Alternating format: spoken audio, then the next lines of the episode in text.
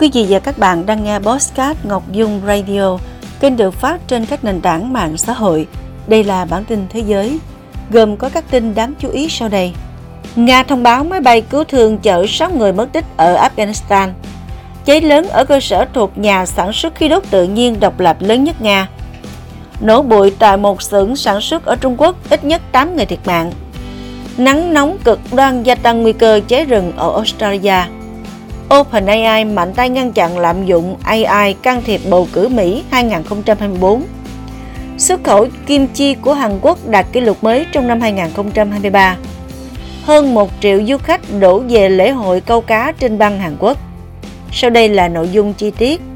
Thưa quý vị, ngày 21 tháng 1, Cơ quan Hàng không Dân dụng Nga thông báo một máy bay được đăng ký ở Nga với 6 người trên đó đang thực hiện chuyến bay thuê bao cứu thương từ Ấn Độ qua Uzbekistan tới Moscow đã biến mất khỏi màn hình radar trên bầu trời Afghanistan vào tối ngày 20 tháng 1.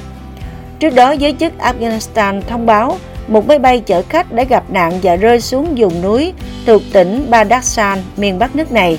Hiện cơ quan hàng không dân dụng Nga đang liên lạc với các đồng nghiệp ở Afghanistan và Tajikistan để xác minh vụ việc.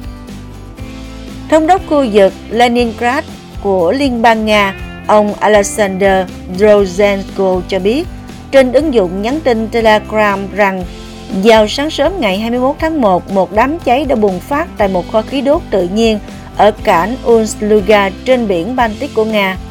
Kho khí đốt tự nhiên này cách Saint Petersburg 110 km về phía tây, gần biên giới Estonia, được vận hành bởi Novatek, nhà sản xuất khí đốt tự nhiên độc lập lớn nhất của Nga. Vụ hỏa hoạn này diễn ra trong bối cảnh có báo cáo về việc nhìn thấy máy bay không người lái trong khu vực.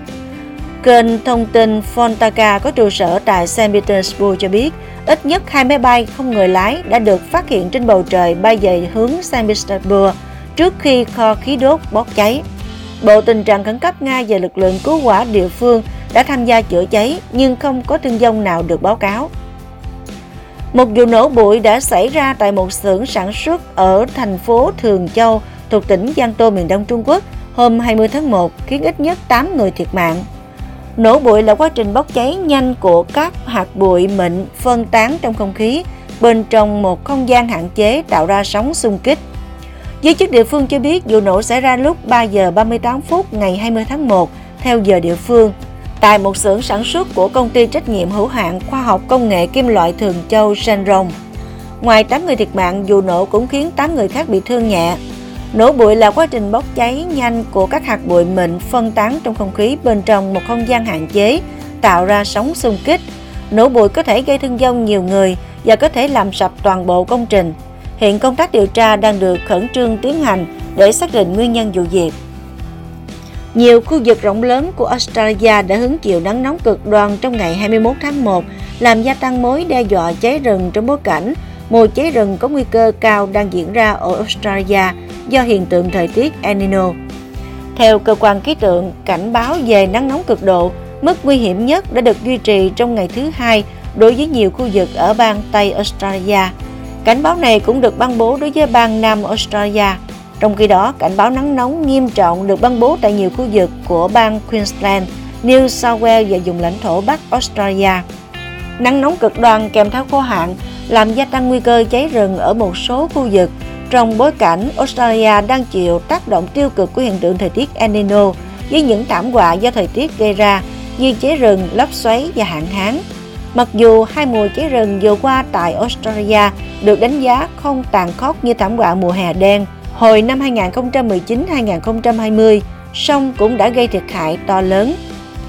Công ty công nghệ OpenAI của Mỹ mới đây đã xóa tài khoản của một nhà phát triển bot trí tuệ nhân tạo AI giả mạo nghị sĩ Dean Philip, ứng cử viên sáng giá của đảng Dân Chủ ra tranh cử tổng thống Mỹ năm nay. Đây là hành động cụ thể đầu tiên của OpenAI, nhà phát triển chatbot ChatGPT nhằm thực hiện cam kết giải quyết nỗi lo AI can thiệp các cuộc bầu cử.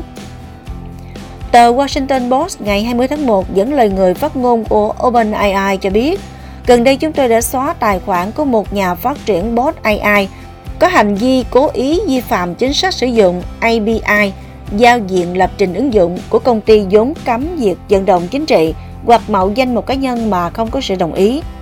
Chuyên đề sử dụng AI can thiệp vào các cuộc bầu cử đã trở thành mối lo ngại kể từ khi OpenAI phát hành hai sản phẩm bao gồm ChatGPT có thể tạo văn bản giống như con người và công nghệ DALL-E tạo ra deepfake, kỹ thuật sử dụng AI để tạo ra âm thanh, hình ảnh và video giả mạo.